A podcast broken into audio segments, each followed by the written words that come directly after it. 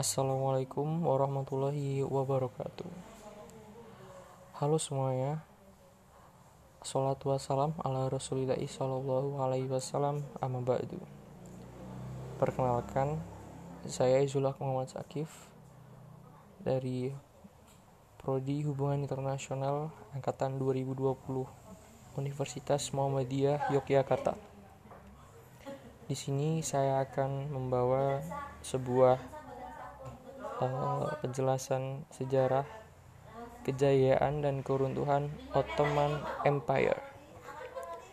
Kesultanan Utsmaniyah, nama resmi daulat atau negara agung Utsmaniyah adalah kekaisaran lintas benua yang didirikan oleh suku-suku Turki di bawah pimpinan Osman Bey di barat laut Anatolia pada tahun 1299 setelah 1350 setelah tahun 1354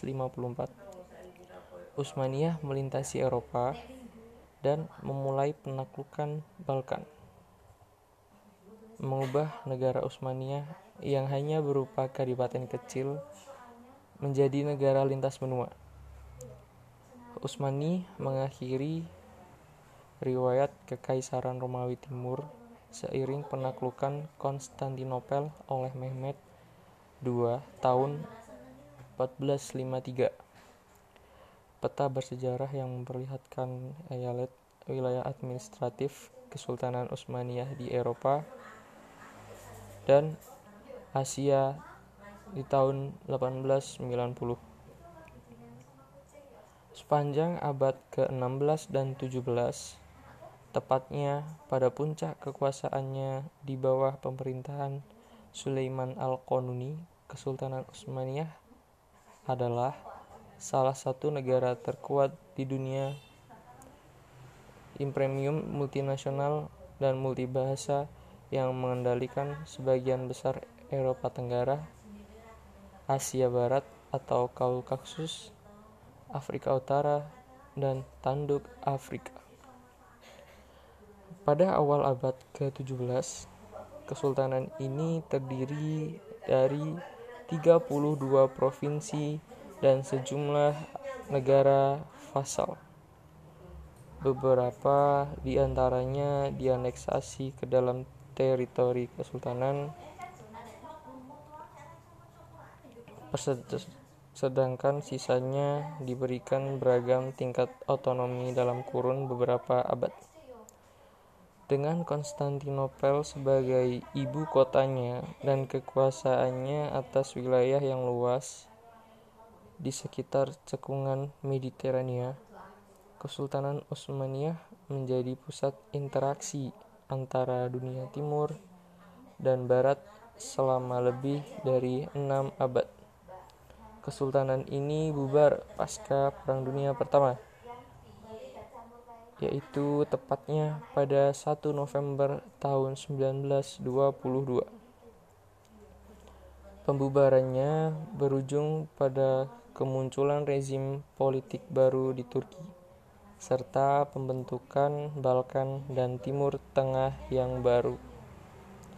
Setelah penaklukan Mesir oleh Utsmania pada tahun 1517, Khalifah Al-Mutawakkil III menyerahkan kedudukan khalifah kepada Sultan Selim I.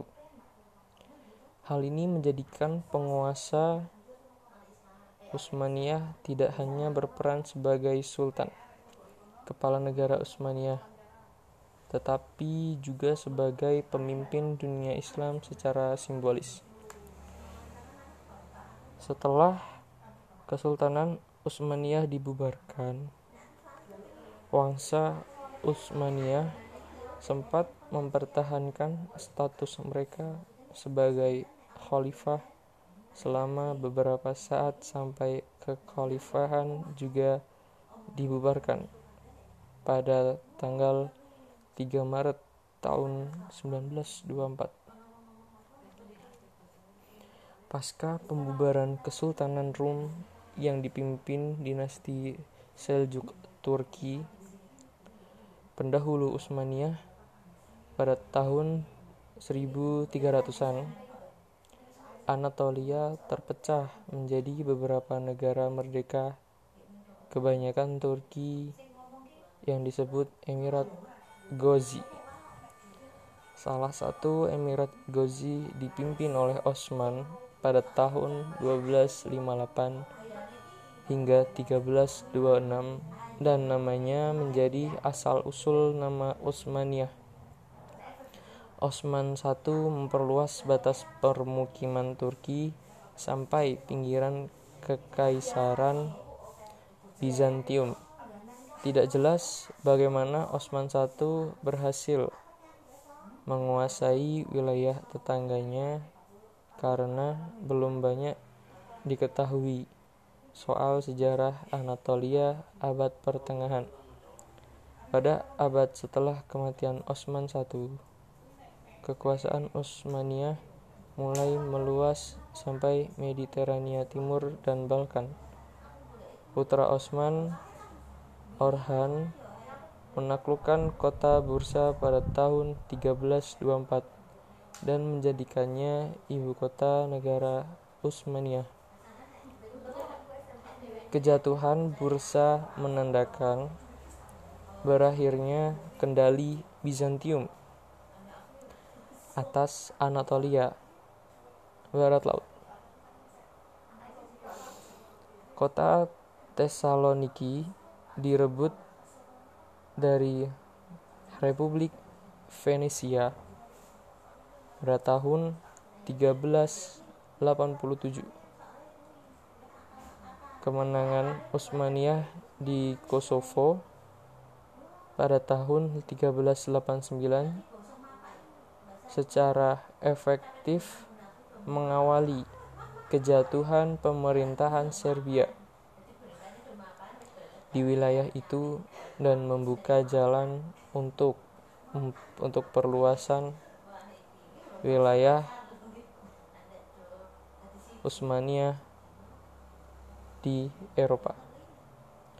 Pertempuran pertempuran Nikopolis di tahun 1396 yang dianggap luas sebagai perang salib besar terakhir pada abad pertengahan gagal menghambat laju bangsa Turki Utsmaniyah. Seiring meluasnya kekuasaan Turki di Balkan, penaklukan strategis Konstantinopel menjadi tugas penting. Kesultanan ini mengendalikan nyaris seluruh bekas tanah Bizantium di sekitar kota. Namun, warga Yunani Bizantium sempat luput ketika penguasa Turk Mongolia Tamerlane menyerbu Anatolia dalam pertempuran Ankara pada tahun 1402. Ia menangkap Sultan Bayezid I. Penangkapan Bayezid I menciptakan kekacauan di kalangan penduduk Turki. Negara pun mengalami perang saudara yang berlangsung sejak tahun 1402 sampai tahun 1413 karena para putra Bayezid memperebutkan tahta. Perang berakhir ketika Mehmet I naik sebagai sultan dan mengembalikan kekuasaan Utsmaniyah. Kenaikannya juga mengakhiri interregnum yang disebut Fetret Devri dalam bahasa Turki Utsmaniyah. Sebagian teritori Utsmaniyah di Balkan seperti Thessaloniki, Makedonia, dan Kosovo. Sempat terlepas setelah tahun 1402 tetapi berhasil direbut kembali oleh Murad II antara 1430-an dan 1450-an. Pada tanggal 10 November 1444, Murad II mengalahkan pasukan Hongaria, Polandia, dan Wallachia yang dipimpin Władysław tiga dari Polandia sekaligus Raja Hongaria dan Janos Hunyadi di pertempuran Varna. Pertempuran terakhir dalam Perang Salib Varna. Empat tahun kemudian, Janos Hunyadi mempersiapkan pasukannya, terdiri dari pasukan Hongaria dan Wallachia. Untuk apa? Untuk menyerang Turki. Namun, hal tersebut dikalahkan oleh Murad II dalam pertempuran Kosovo kedua pada tahun 1448. Perkembangan tahun 1453 hingga 1683.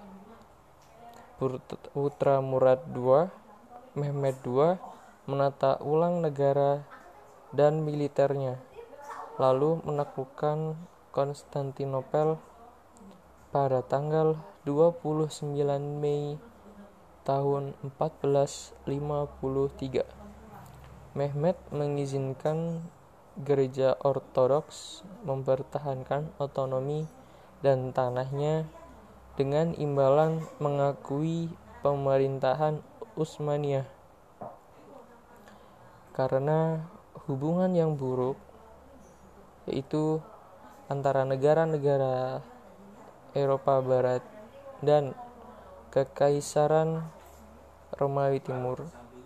Banyak penduduk ortodoks yang mengakui kekuasaan Utsmaniyah alih-alih Venesia pada abad ke-15 dan 16 Kesultanan Utsmaniyah memasuki periode ekspansi Kesultanan ini berhasil makmur di bawah kepemimpinan sejumlah sultan yang tegas dan efektif Ekonominya juga maju karena pemerintah mengendalikan rute-rute perdagangan darat. Perdagangan darat utama antara Eropa dan Asia. Sultan Selim I pada tahun 1512 hingga 1520 memperluas batas timur dan selatan Kesultanan Utsmaniyah secara dramatis dengan mengalahkan Syah Ismail dari Persiwa Safawiyah dalam pertempuran Khaliran.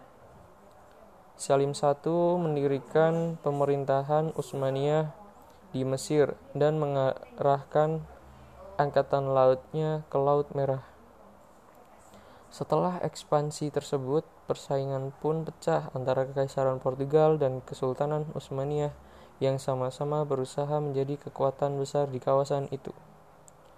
Sulaiman Agung pada tahun 1920 hingga 1566 mencaplok Belgrade tahun 1521 menguasai wilayah selatan dan tengah kerajaan Hongaria sebagai bagian dari peperangan Utsmania Hongaria.